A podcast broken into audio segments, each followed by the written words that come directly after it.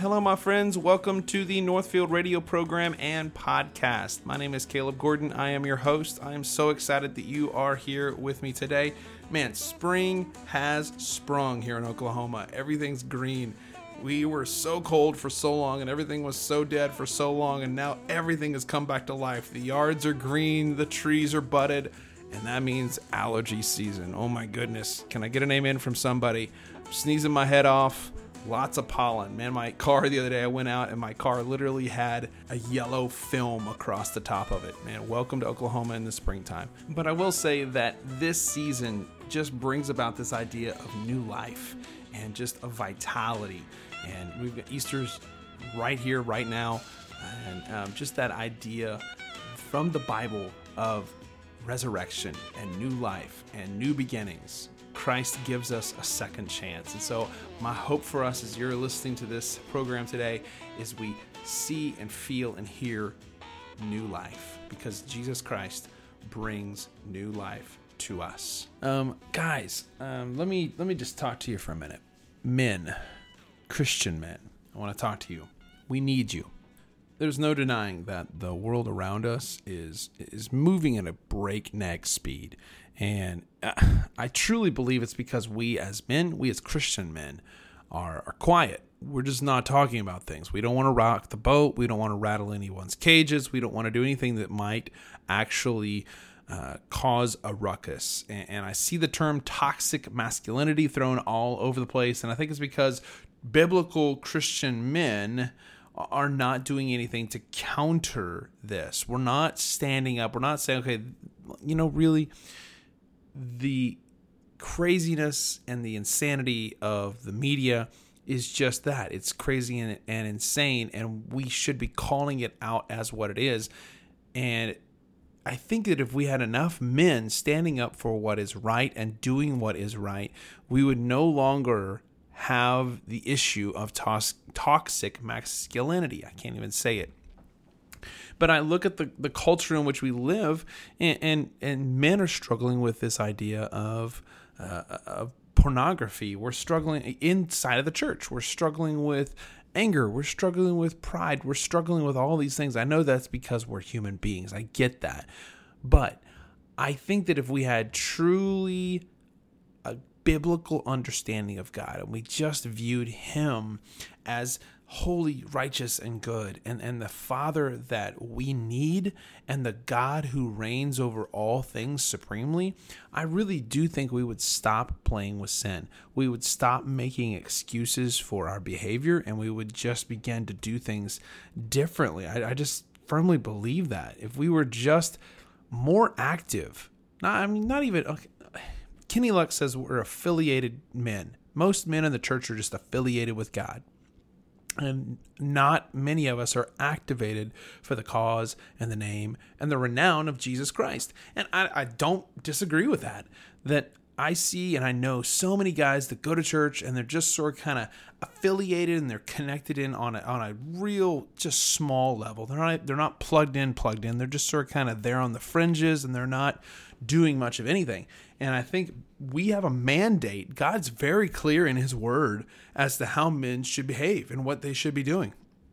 1 Corinthians chapter 16 verse 13 and 14 says, "Be watchful, stand firm in the faith, act like men, be strong." Like we shouldn't have to apologize for any of these things. But sadly, in the world in which we live, we are made to feel as if being those things is wrong and being those things is evil or wicked or heinous when God has given us that mandate, and if we are truly living this out from a biblical worldview and we are being watchful, we're watching out for our families, we're watching our churches, we're watching over our wives, we're watching our children, we're watching our communities uh, to make sure to protect them from the things that are evil and we stand firm in our faith. We believe what the scripture has laid out, and we, we stand firm in that faith that Jesus has given us. And we do act like men, like biblical men. There's no reason to apologize. There's no reason to be strong, or I'm sorry, there's no reason to be apologetic about being strong. Because when our strength is rooted in the gospel, what we will do as men is we will engage the people around us and the people that we love and care for the most with compassion and a gospel centered worldview that does everything in love. That's the last part of that text in verse 14 says, Let all that you do be done in love. And when you have a worldview and a lens that you view life through that has a gospel centered, a Christ centered mindset and worldview, everything shifts everything changes and you will do all that you do in love and you'll express love to the people around you. So with this idea of biblical masculinity and and how that should be played out, I brought on the show today a friend of mine. His name is Cedric Muteshi. He is from Kenya, Africa, and he and I are just we're kind of going to have a conversation about what it looks like uh, to be a Christ-centered man, not only in Africa but here in the States, and sort of kind of the differences between Christianity there in Kenya and Christianity here in the States, because he's been in the States long enough to sort of kind of be assimilated into uh, the the culture here, and I just want to see what his viewpoint is and pick his brain for a little bit on the differences between the two. So uh, my hope is that this conversation will encourage you and challenge you this week. Welcome to the Northfield Nation, Cedric Muteshi. How you doing, my friend? Doing well, thank you for having me, Caleb. I'm really excited. Now, if you guys can tell, like I said, he's from Kenya, so he's got a sweet accent. I love, love, love his accent. So, um, so tell me about um, tell me about Kenya. What do you love about Kenya? What do you think is different about Kenya from here? Well, Kenya, I would say it's a beautiful nation. I would say um, everybody in Kenya will they're very friendly. You know, Kenya is very diverse too. We all speak English, we all speak Swahili, but we also have 42 tribes. 42 tribes. Okay, so what yeah. does that mean? When you say you have 42 tribes, what is that? So that means that, for example, I'm from the Luhya tribe. My mm-hmm. wife Jennifer, she's from the Kikuyu tribe. So when she speaks Kikuyu, it's completely different from Luhya. So sometimes she might talk to her mom or her dad in Kikuyu. Can you understand it? I, I can understand if I want to learn. But okay. if I'm just uh, new into it, I'll totally be lost. I don't know what they're talking about. And if I do the same thing in my tribe, she will not understand what we are saying. So we are actually intermarried, uh, tribal marriages across uh, the divide of. Now, is that viewed? How is that looked upon? It's a good thing. Before okay. it used to be, you know, people from one tribe they only marry uh, in, um, their they build relationship with people from the same tribe. Okay. Just to maintain the uh, the tribal cu- customs over the years, because when you intermarry, your child is born from two tribes. So what oh, does okay. he speak? What does he or she pick on? So for us, before when my parents were younger, you know, both of them they're in the same tribe, they're from the Luhya tribe. Yeah. So that's uh, it was more like an arranged marriage. Oh wow! Okay. Yeah, you know, you could get like somebody's grandparents. You know, they go and talk to somebody's uh, grandson, and vice versa. And then from there, it's all it, it used to be a, a arranged marriage, but right now, because of the cultural changes. You know, we have Nairobi is the melting point, the capital city. Okay. Everybody comes from you know the villages. They come from the, the rural areas to look for job, and then from there you find these intermarriages, and oh. that is how Jennifer and I actually met. So that's how Kenya is. Uh, I'll describe it also geographically. It's very beautiful. We have the safari. You know, we have the lakes. We have so many diverse things that. Uh, in a different way, they are not here. Mm. You know, here if I want to see maybe a lion or something like a giraffe, I'll have to go to the zoo. But in Kenya, if you drive on a safari, you know, you'll see them in their actual nature. So that is very uh, different. And then go ahead. Is it now? Is it true that mm-hmm. uh, like if you're in the middle, of, like where you lived, was there like a lion was no, running? No. Somebody had said that, that, that there was a, a, lion running there down was, your street. There, there was uh, two, three years ago. Actually, my brother sent me a video, and the, the, the, the government was constructing some there was a, they were putting some demarcations around the wildlife reserve. And then it happened that maybe they did not close one of the fences or something like mm-hmm. that so it was not just one lion it was a couple of them that were out in the streets. Just so in yeah, traffic. Yeah in traffic yeah. I, think you remember the video too when I showed you that like how big the lion was and people uh... just yelling and honking you know, in that time, obviously, the game results would come, you know, shoot the sedative injection, and then they kind of moved him, moved them, yeah, yeah moved them back. but it's not like what people think. You just go out in Kenya and then it's like, oh, there's a giraffe, or oh, they're riding on an elephant. it's, it's not like that. Like it's it's modern. They've they've done a good job. Oh, neat. So uh, I want to know how did Jesus get a hold of you? Wow. So uh, my story, everybody's story is different, and mine is just as you know. I, I'll just put it the way my story was. I was raised in a Catholic family. Uh, I went to a minor seminary. So almost a minor seminary just before you go to the major seminary to become a priest.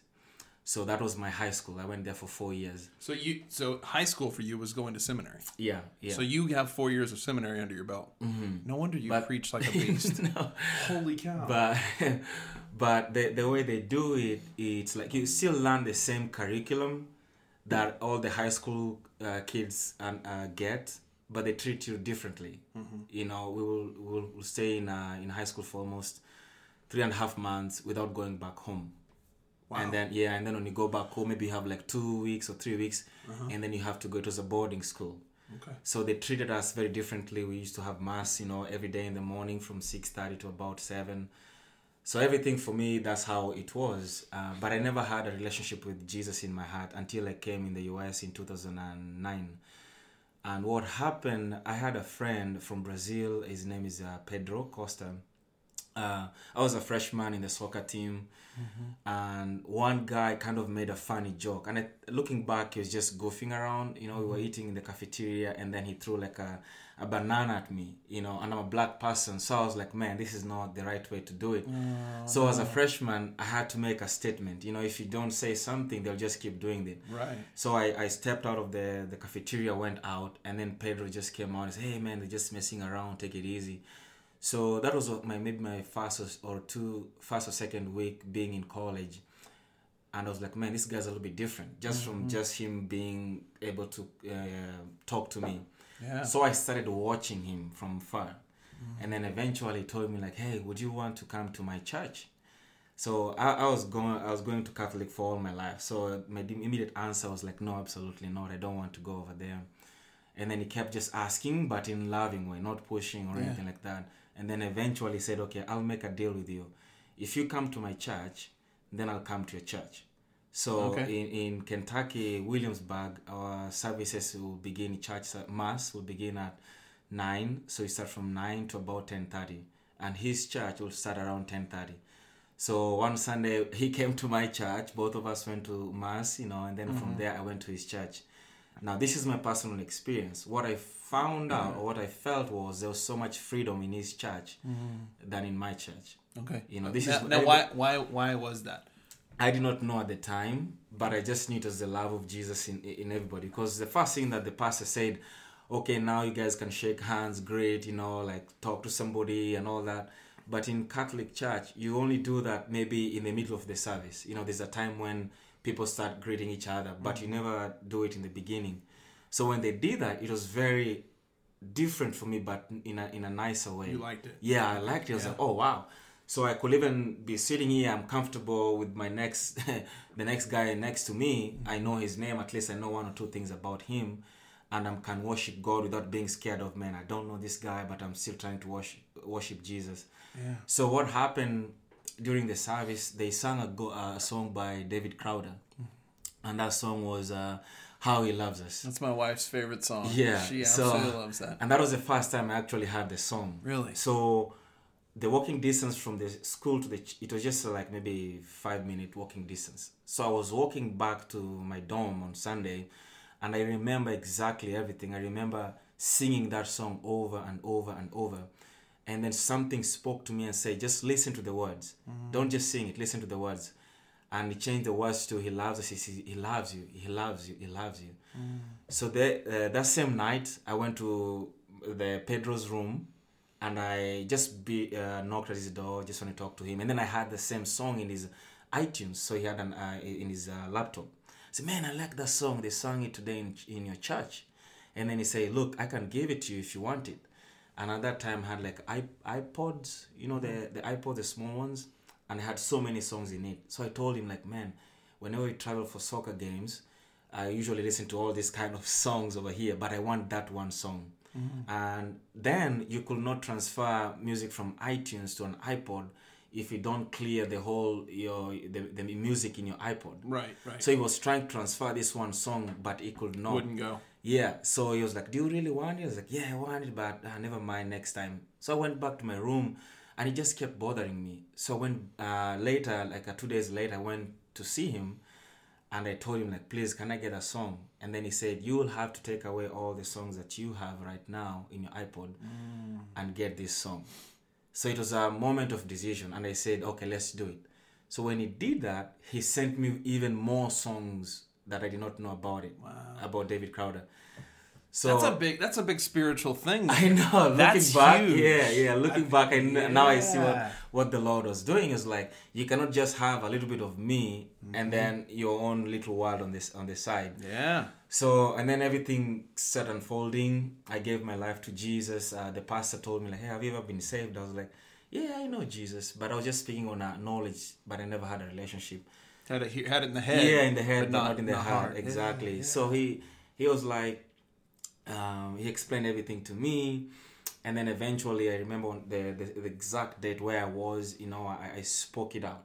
You know, Mm. um, nobody led me, but I just spoke it out, and I knew my heart was changed. And immediately I called the pastor. His name is Pastor David uh, Montgomery. Like, hey, hey, Pastor David, guess what? Yeah, what happened? I gave, I've just given my life to Jesus. Mm. So he, we talked a little bit. He they started discipling me. I started going to that church without my family knowing it. Is that Yeah. not? Is that so? Is that was that a big deal? Yeah, yeah, that was a big deal because I thought it was okay, but for me it was it was different looking at it back at that time.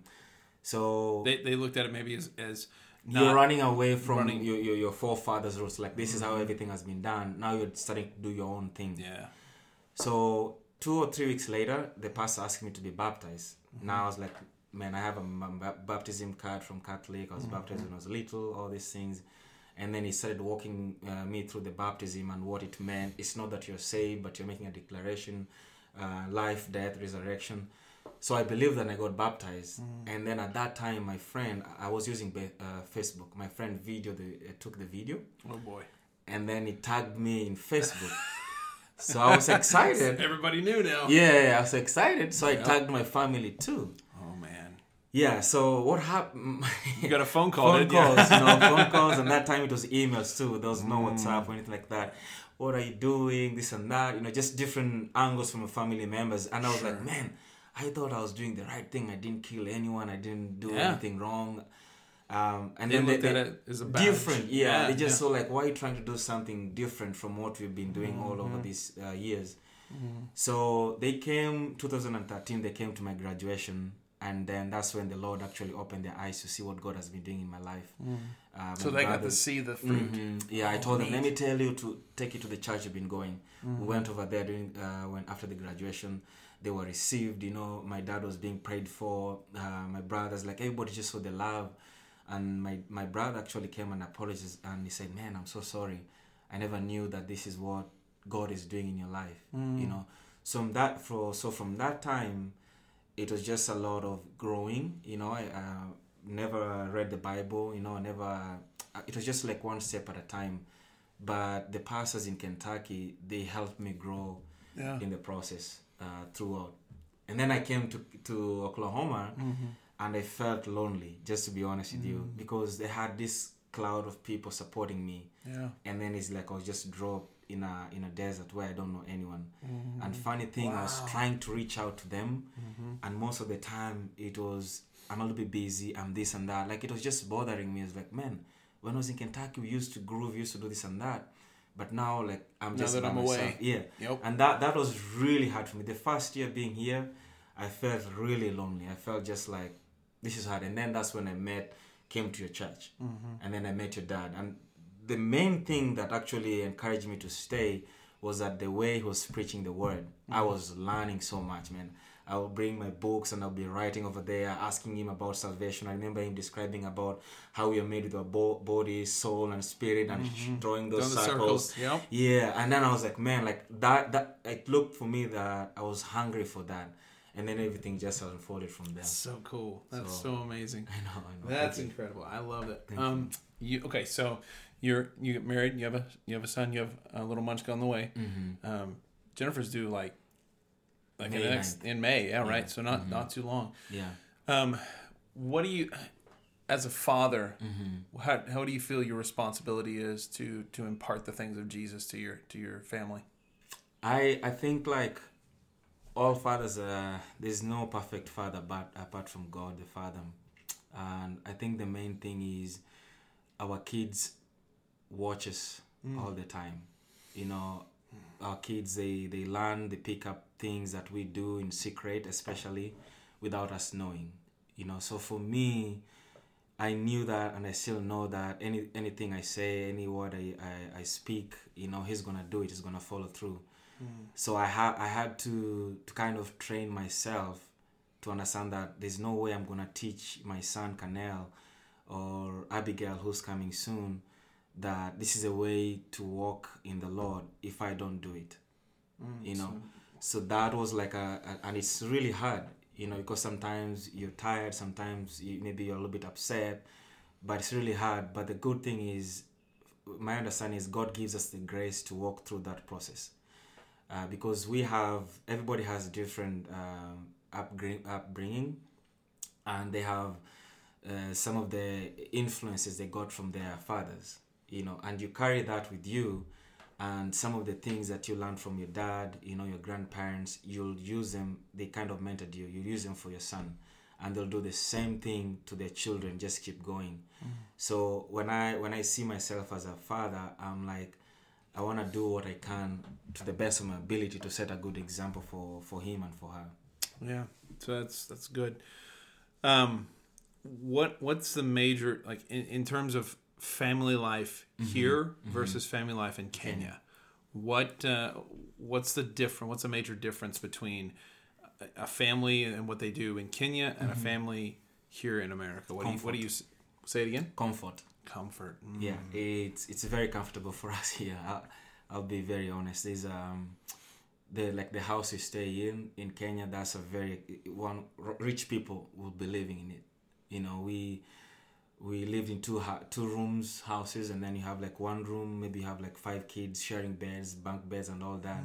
And then now we have a bigger house. You know we have so much space. And i think that's the main difference the comfort that god has blessed this nation that we have and we're sharing in that in, in that so in kenya you don't find that comfort as as it is here So, do, would you would you say that that comfort Mm-hmm. is a potential for um, not trusting in God? I, I honestly don't think so Okay. um, I know there's a lot of things going on. Like when when you get rich, you you forget about God. Um, I I just think that it's the condition of the heart. You know, Yeah. I know riches can drive us away, and I know comfort can drive us away. But I also know that if we, like King David prayed, and he said, "Do not give me more that than than I need, so I can forget you, and also do not give me less than um, th- that I need, then I'm tempted to go and steal. So there's a balance between that too. You know, you can have just enough Yeah. so that you don't feel like you're too uh, content, and also you cannot miss as much so you don't have the temptation to go and do something wrong. So I just don't feel there's a there's a risk for that, but I don't feel like um, that will be deviate our faith from God because of comfort. You know, so that's kind of the balance that the balance is. As long as the Lord is leading you in that process, um, I think I think you should be fine. So good. I've, I've known you now since like 2013, Mm-hmm. and like the stuff that I've well, I've watched you too. I, Mm-hmm. I've you know I've I've just paid attention. I've watched you and and your walk with the Lord. Mm-hmm. Um, I I sometimes envy it Mm-hmm. uh, because I, I just I see how much you just trust and love Jesus, and I, I love and trust Jesus. But that's, I Exactly, think that there's moments where I feel like I'm, I'm like, man, I look at that and I I, I want to love Jesus the way mm-hmm. Cedric does, and he just sort of kind of like you've been sort of kind of a spiritual hero to me, and I see that, and I mm-hmm. know that you I know that you think you know you're one of those guys, and you think, oh man, I'm I'm not that, and that's that's a sign that you are. And and one of the things that really struck me was about two years ago um, when my dad came down and, and was sick and he went into a coma for about five days. Yeah. And they were concerned about having to chop off his leg. Mm-hmm. And you came in and, and you took your shoes off in the hospital Mm-hmm. uh, ICU room, and you said that we're on holy ground. And so I'm Mhm. like, oh, shoot, I'm taking my shoes off too. Yeah. And so we took our shoes off, and you began to sing this this healing Mhm. song Mm-hmm. over him, and, and I was like, holy cow! And then you prayed Mm-hmm. over my father. You laid hands on my dad, and you prayed over him, and and said, in the name of Jesus, Mm-hmm. may the blood flow to his leg. And the nurse came in about 45 minutes later, and she squeals. She's like, Yeah. "We've got, we've got a blood, we've got a pulse." And I was like, "Of course Praise we do." God. Yeah, of course we do. Yeah. And I was, and I've seen that, and I'm just, it's just one of those things where I'm like, wow, and Mm. and you know that story got around to to people, and they were so encouraged to see how God moves, and I think that's the thing that that you know Hebrews tells us that we've got this great cloud of witnesses, and we've got people that have gone on before us Mm-hmm. that have made it, Mm-hmm. but we've also got people that are with us now that we are seeing Mm-hmm. follow Christ well. And, and I would I would lump you in with that cloud of witnesses. As, as, and I get it that, Okay, that you've sinned and you've fallen short. Yeah, We've all fallen yeah. short. Yeah. But your pursuit, Mm-hmm. your desire is when you want to know Jesus. Mm-hmm. And I and I love that about you. Um, what uh, if if if you could sit down with anyone that's listening to this program? Mm-hmm. What's one of the most important things that you would want to relate to them? So going back to the story of your dad, uh, for you, Caleb, I'll just be honest with you. I love your boldness. You know, I hear you to, uh, talking about stories like you'll go to Walmart and you'll open up to strangers and telling them about Jesus. You know, uh, we all have our gifts and strengths, and that is one of my weaknesses. I wish I'd be as bold as uh, as you always do. You know, you and the, the uh, God will continue to bless that. You know, and continue to give you that boldness and you'll start seeing the the things that you because sometimes you just plant fr- uh, seeds and then eventually you'll see the fruit you'll see the tree you know like this past uh, sunday you and i and aaron we went to lighthouse a few years ago and in lighthouse just downtown there was a lady who was expectant and a, and a husband and at that time you know we, we prayed over the lady and i remember i prayed also over her about the child and all this this past Sunday, the, the, the, the son was born and is, I believe, he's three and a half years old. His name is Joseph. And when they saw me, yeah, when they saw me, they were like, man, you remember us? I was like, no, I can't. You came to Lighthouse, you know, you, guys prayed for No us. way. Yeah, it was crazy when I heard that. And immediately I was like, you know, his word does not go and return void. Wow. I see. I didn't even because I was not. I wasn't there this last Sunday, and wow. Yeah, and they're saying they were trying to look for us over the years, trying to going back to Lighthouse. You know, God mm-hmm. has blessed them with their family and all that. And when I look back and I say, man, God is faithful. Yeah. He So even for you, like when you go out and you know you, you share your word in Walmart, wherever you go, you're planting seeds that eventually God is just gonna give you a chance to say, okay, see, remember this person, remember that and that. So that's the beauty of it. But for me, if somebody's listening right now, I know that salvation is a free gift from God. But I also know that there is a price that comes when we want to, to see the power of God move in us. You know, the Bible says the same power that conquered the grave still lives in us. Mm. We can be comfortable in the house of the Lord, or we can pursue Him more, and then you see greater things. You know, so I, I've never shared this with anybody at the time uh, of your dad's healing, but during that time, I was fasting for 40 days, just eating once uh, in the evening. So it was a lot of my body was being crucified. Like it was a lot of struggle for me during that time, and at most of the time I would give up. And then when you called me to come and pray for your dad, Hmm. I immediately knew that man, this could be a moment that Jesus wants to show off. This could be a moment that you know this could be a moment that god wants to use it. But i had to i did not know what's happening to your dad. I never knew what's going to happen. But sometimes god can move you in a season of separation hmm. and say caleb i want you to fast for 10 days. I want you to fast for 21 days. But you don't know why. And then when you're close to that 21 days then he's going to put you in a place where now he can use you for his glory. So that's what happened at that time. And and when you just went there, I remember your mom and I asked, Hey, can I go pray for him? We we just went over there and then we just we just showed up mm. and then Jesus just moved. You know, it's Jesus just moved and then brought the healing. But there's a price that, you know, the miraculous is still on. I, I believe that. I believe that God is about to move in the nations. but it's only gonna go to those who are hungry for it. Mm. You know, uh, I cannot just go to, to church and I'm content uh, and just be okay. You receive, you know, what you plant is what you receive. If if if somebody wants to pursue the power of God, if you want to pursue, you know, the the bigger things of God, then there's a sacrifice. It, it's there in the Bible. There's a sacrifice that we have to make to see God move in that nature. So I believe uh, anybody who's listening, the US is about to, to experience one of the greatest revival of the end times because God is strategically placing people different places. And it's not just gonna be like oh this is happening in California this is happening in uh, uh, this person's ministry. It's gonna be in those small rural areas where the John the Baptist are where those people are so hidden that nobody knows them. But when they come out you know they have this anointing and this power of God and they don't care about anything else. And God is gonna use them a lot you so know and there's so yeah there's so many young people you know you included your brother included our kids included that are being raised up in in forgotten areas you know destitute. It's the it's the the secret place is where the power of god is mm-hmm. where nobody is even knowing what's going on. And that is what god is, is about to move in this nation. You know it could be in Bartlesville it could be in somewhere else but it's just like he's looking for the empty vessels. Who who are those hungry men and women that they really want to experience my power so if anybody's listening i think that would be the encouragement he's like are you okay just going to church doing church as normal or do you want to experience a deeper thing uh, thing in, in um, uh, through god's grace So good. Well, thanks for coming on and spending time with me tonight. And uh, well, today, I well, I guess when people hear, whenever you hear this show, um, I'm just excited that you you're here with me. Would you dismiss us in prayer? yeah yeah Yeah. Lord jesus i just uh, pray for caleb's ministry as he's continuing to serve you through this uh, ministry. I pray lord that you may continue to bring divine appointment over his life. I bless his family his children I also bless his parents.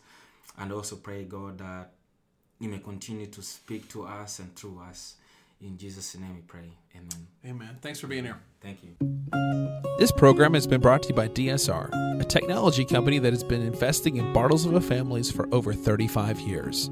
DSR, we deliver technology.